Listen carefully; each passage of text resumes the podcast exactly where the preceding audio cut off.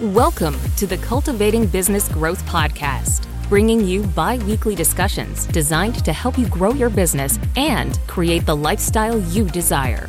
Elevate your business with proven strategies from virtual CFOs, CPAs, and business advisors. We discuss real world challenges solved with actionable steps that get you the results you need both in business and building the life you deserve.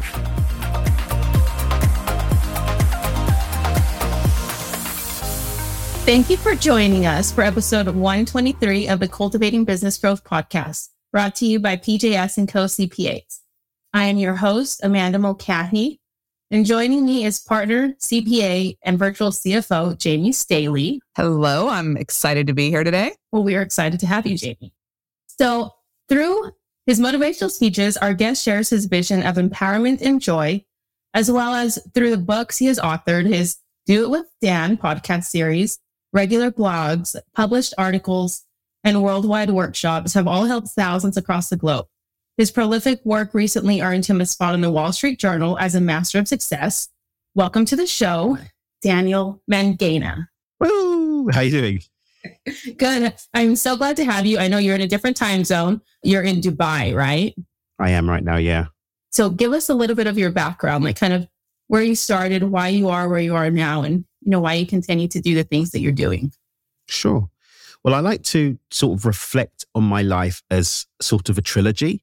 There are particular sections of my life that are separated by bigger events, right? And so right now I'm in book three. This book started around uh, the, the 13th of February 2018. And that's when I moved away from pure entrepreneurship uh, and came into the space that I'm in now, which is, you know, personal development and supporting people.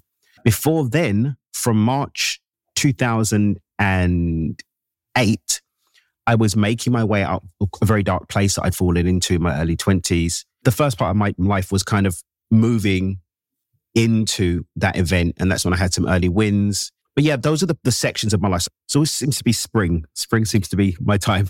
And actually, I was, was talking to somebody yesterday. I was reflecting. I was like, all of things happened around like Feb- between February and April was when the big things happened in my life. Phase one, born and raised in East London in the UK. My parents immigrated from Zimbabwe in Southern Africa in the late 70s. They were education migrants, so, so very big on education. I was the first of my siblings to be born there. My two older siblings by my mum were born in Zimbabwe and came when they were like two and five or something like that. I was undiagnosed with Asperger's. I wasn't diagnosed till I was 27. And so the peculiar activities that people read and hear about me having done as a teenager, including making my first million at 19 and so on and so forth, come to understand that just because of the way that my brain was wired and how I looked at the world. And so I, I took actions and stuff on the back of that. The unfortunate thing for me, guys, was that I was young and not dumb in so much as that I really didn't recognize that I didn't know as much as I thought I did. And so I didn't get support, right? Not only that, I didn't think I needed any support because I knew everything. And so when I had all that early success, it didn't last very long because I didn't have my stuff together. I didn't have the right paperwork. I didn't have the right systems in place. And so I ended up falling foul of the authorities because I didn't have the licenses to do the business I was doing at the time. So they came in and shut everything down. Here's the thing that should have been where I hit the pause, guys, but I didn't hit the pause because I'm like, oh, I'm just going to go and do it again. So I went off again, started another business. I was a millionaire again in a year and a half, and then everything got lost again, this time because people stole everything. And that really sort of hit me into rock bottom. And what happened was so much of my identity was tied up in success up until that time that when that was gone, I didn't see anything left. I didn't see any value in who I was. And so I end up in a very dark place. And then the next part of the book is accidentally pulling my way out of there and getting the life experience to be the person that I am today and to get to share the work that I get to share today.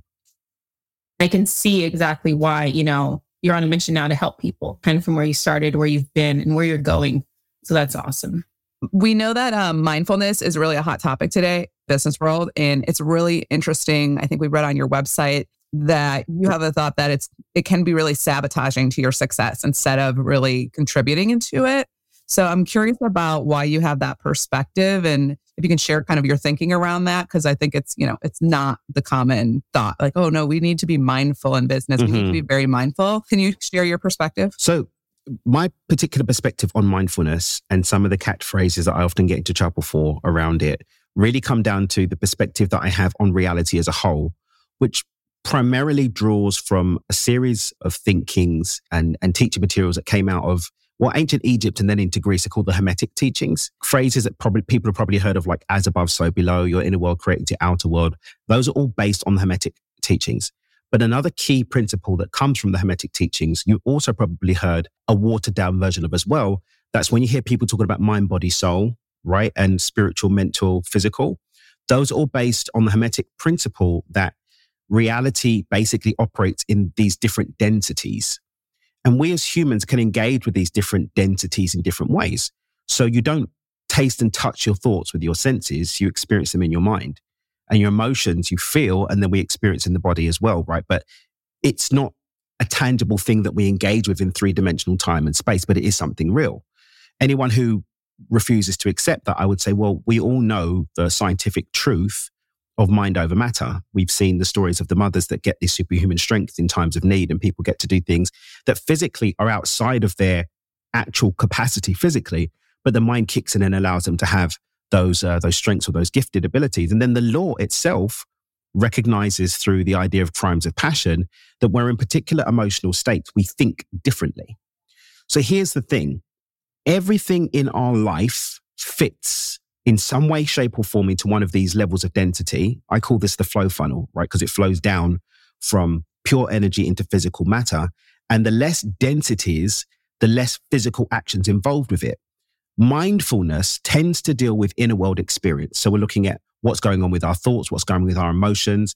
We tend to connect with it through practices such as meditation, breath work to slow down the brain waves so that we can access other levels of consciousness. Uh, people do practices like yoga, which again are impacting what some might refer to their subtler bodies or their emotional body or their spiritual body. But what I have seen is people get so caught up in the less dense aspects of life that they lose sight of the importance of what's happening in physical reality. We see this with people that all they do is read books, but they don't actually do any application. I can sit and read about accounting all day long, but unless I've practiced it, I'm not going to be able to execute, right? It's like studying mathematical theory just with a book without actually practicing the equations. And so what I've seen time and time again is people don't understand that there's all of this power that we can access through mindfulness, through meditation, through breath work, through yoga, through visualization. But unless I then connect that to specific thoughts that I'm directing in the direction of where I want to go, and then specific action that matches it, I'm not going to go anywhere.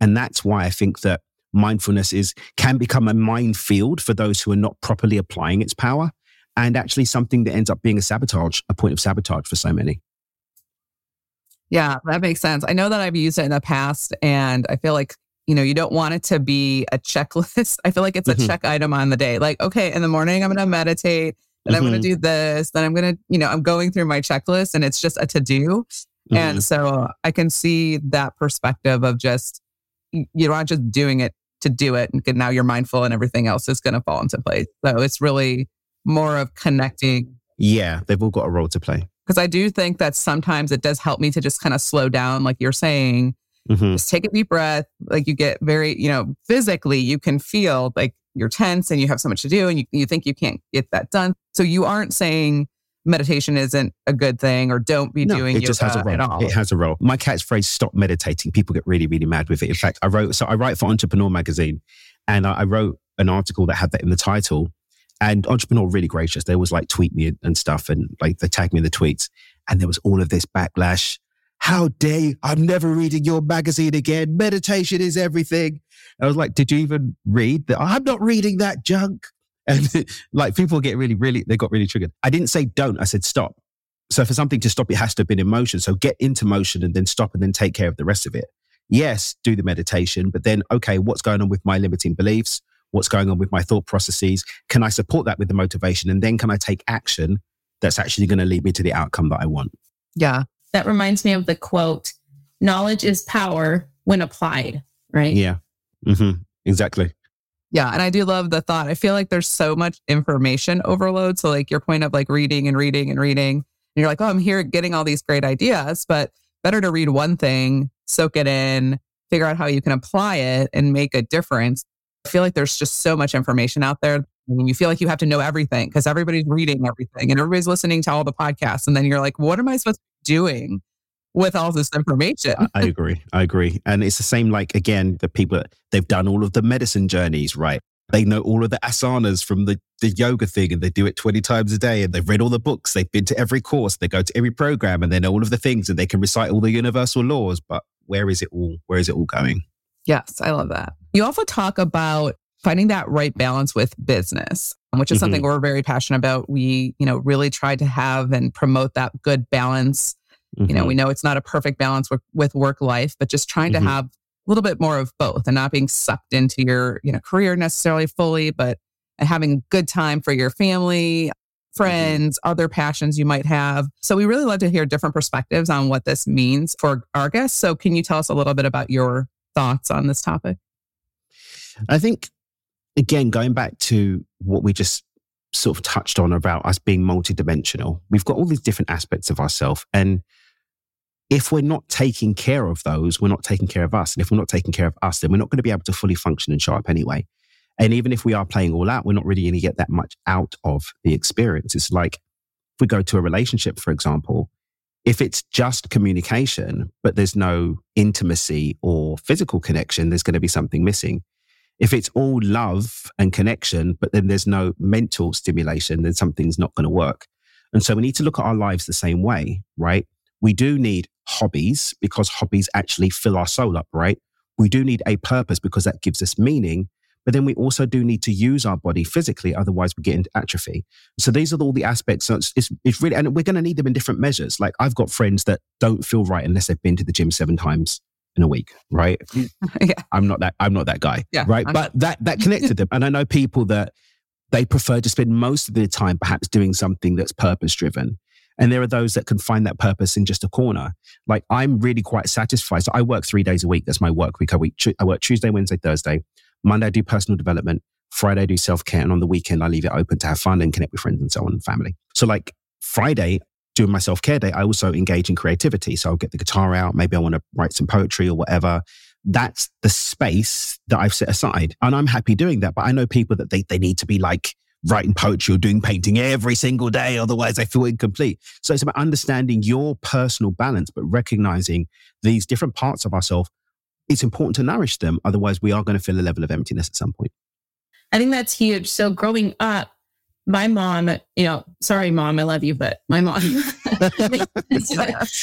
um, we had to, you know, we had to be busy. Like every second of the day, you had to be doing something. It was almost like I played softball, I did band, I did, we went to church, we read, you know, it was like mm-hmm. every second of your day from 6 a.m. to, you know, 11 p.m. at night was filled with things. And not that I didn't have fun doing them. It was wonderful. I didn't really have time to build those, those hobbies, I guess, because I had to do it because I had to do it. It wasn't a hobby. When we had ability to have downtime, you know, I felt like I'm supposed to be doing something. Like, what am I doing? I'm supposed to be, you know, practicing softball.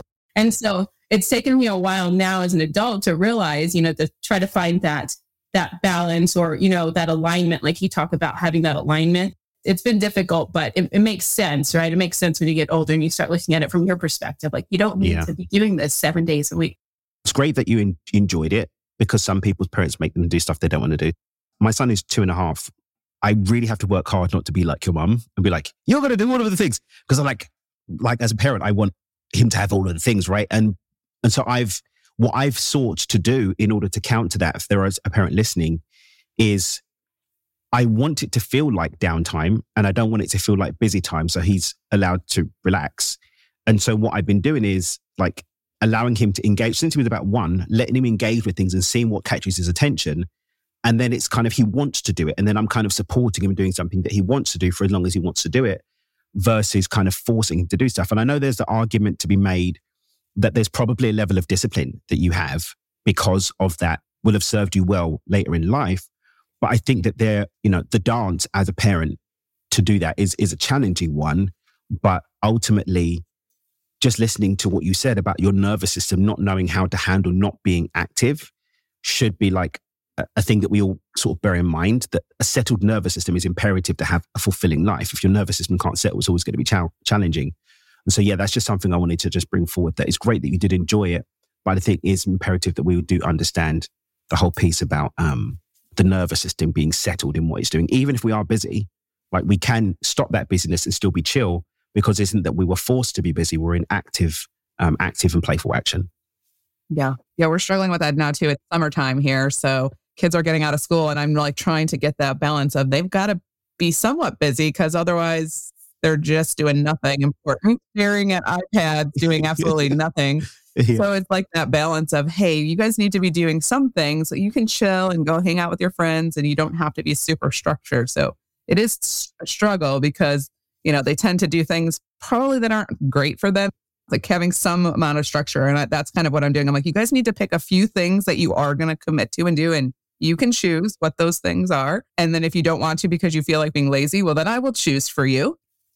Do you have friends, you know, who have every minute of every day scheduled? And that, like, just the thought of that stresses me out. Like, I'm just like, hey, do you want to go dis- do this? And she's like, well, I'm available July 30th. And I'm like, she's like, does that work for you? I'm like, yeah. I'm like,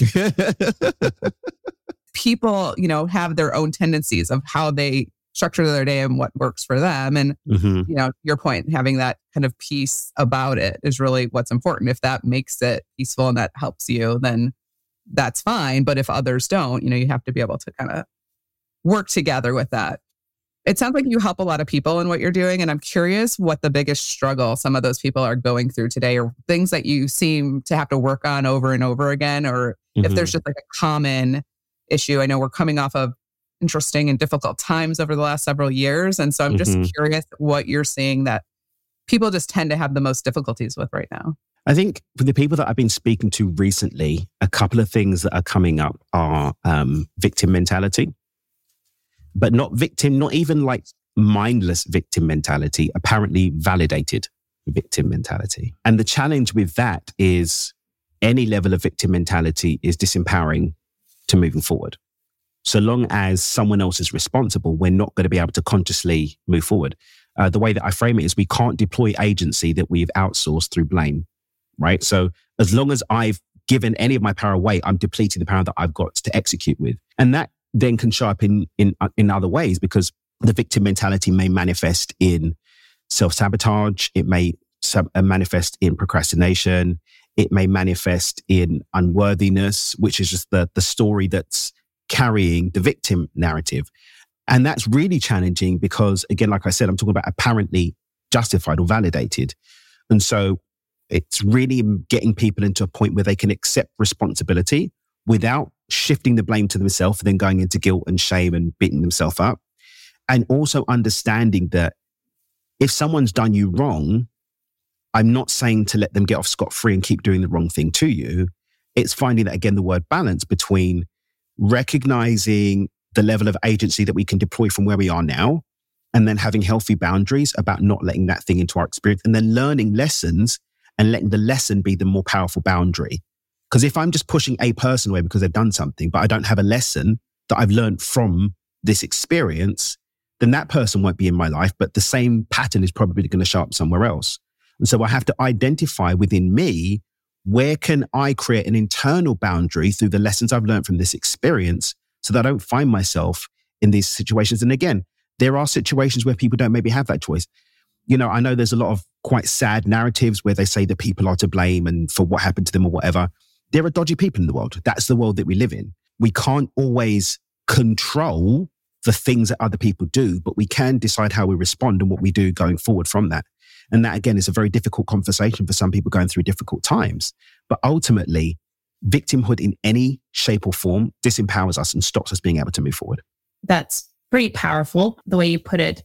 Yeah, and that kind of relates to business as well as just, you know, relationships within businesses that people you have to work with and and maybe not quite to the you know extent you were talking about but just having to deal with different personalities or we're not getting along or how do we make things move forward without being like well it's their fault this didn't happen and it's you know it's not on me and how can we how can we better ourselves so that we can work together? How can we have that feedback? I know one of the things we're talking about is giving each other feedback you know more regularly and just trying to be straightforward with people instead of oh, I don't want to say this. This is very hard to say or hard for them to hear. And I don't want to mm-hmm. insult them. But then we find, you know, being, you know, by not saying that, we're being more unkind to them than just telling them, hey, you need to do XYZ. Can you please do this? They hear that, you know, and I think we have a lot of internal issues. Like, I don't want to say that to them. That might hurt their feelings. So I think there's some, what you're talking about there too is like, You just need to be able to connect with each other, be honest, figure out what you can learn from it. What can I do better? How can I not make the same mistake again? Or how can we improve? So I don't know if you have any thoughts on that perspective from, from what you were talking about. Yeah. I mean, we're always moving, like we're always in motion. And this is, I think, one of the things, even if we're apparently at rest, there's still motion going on. We're still moving in a particular direction. And when we recognize the role that where our mind and emotions are at play in that direction that we're moving in, I think we'd probably be a lot more guardious of what's going on internally. And when we start to connect again with the whole thing of responsibility, how I respond to what's happening is going to have an impact with what's going on inside of me. It's like when they say, if you're planning on revenge, dig two graves. Why? Because following that path of revenge, the internal environment that you're creating isn't leading you somewhere growing, right? That's why they say when we forgive others, we're not forgiving them for them, we're forgiving them for ourselves because we're allowing our internal environment to reflect a forward positive movement rather than a, a, degrade, a degradous movement forward. So I really think it just comes down to are we more committed to having the best version of the life that we're living or having a narrative to blame or pass the buck to someone that probably doesn't really care or doesn't have the capacity. If you're dealing, for example, with a narcissist or someone who's got some kind of psychopathy going on, they're not even going to be able to recognize that they've done something wrong, right? If you're dealing with a with someone that's got one of these conditions or operates mentally that way, they, they're not going to get it. And so all of that energy that you're putting into trying to force them to get something they're either incapable or unwilling to see just has you locked in somewhere that you don't even want to be anyway. And again, this doesn't mean that we just sweep it under the carpet and pretend it didn't happen and pop on rose tinted glasses. It's okay, what can I learn from this? And how can I set up my life to be more reflective of what I want to create going forward rather than being looped in these patterns all the time? You have brought a ton of different perspectives to the definition of, you know, success and success in business. And, you know, mindfulness is sabotaging your success or to stop meditating. When you elaborate on it, it's a totally different definition than what you originally see. Like, I'm sure those people that leave all those comments on your entrepreneur blog. You're gonna say, hey, read the article first, then yeah. yeah, it's like read the article. Then tell me what you think. Yeah. So Yeah. our listeners are gonna probably do the same thing, you know, kind of see like what is this guy talking about about sabotaging your success? And then, you know, when you hear your perspective from it, it's like, wow, this makes sense. You know, I can apply Mhm. this. Um, we can use this, you know, moving forward in different aspects of your life, you know, family, Mhm. friends, business, especially. You have a ton of resources on your website. I know you have a ton of resources about different things, books, blogs. So where can our listeners find, you know, find these resources to learn more about everything you just said? I think the best place to go is to dreamwithdan.com. That's my website, dreamwithdan.com. It's pretty easily laid out. I've got a really cool quiz there that you can do that identifies your abundance blocks. It takes about two minutes or something. You answer these 10 questions and it gives you one of four abundance blocks that you're experiencing and then gives you free materials on how to actually move through those and do something about it. My blog's there, access to my podcast, social media. One easy place to remember, dreamwithdan.com. Is there anything additional you'd like to leave our listeners with today? just to recognize that your success or your failure really are going to come down to you. There's an idea, a principle in chess that you, you lose if you make a mistake. Like your opponent can't beat you, you beat yourself because you've made a mistake.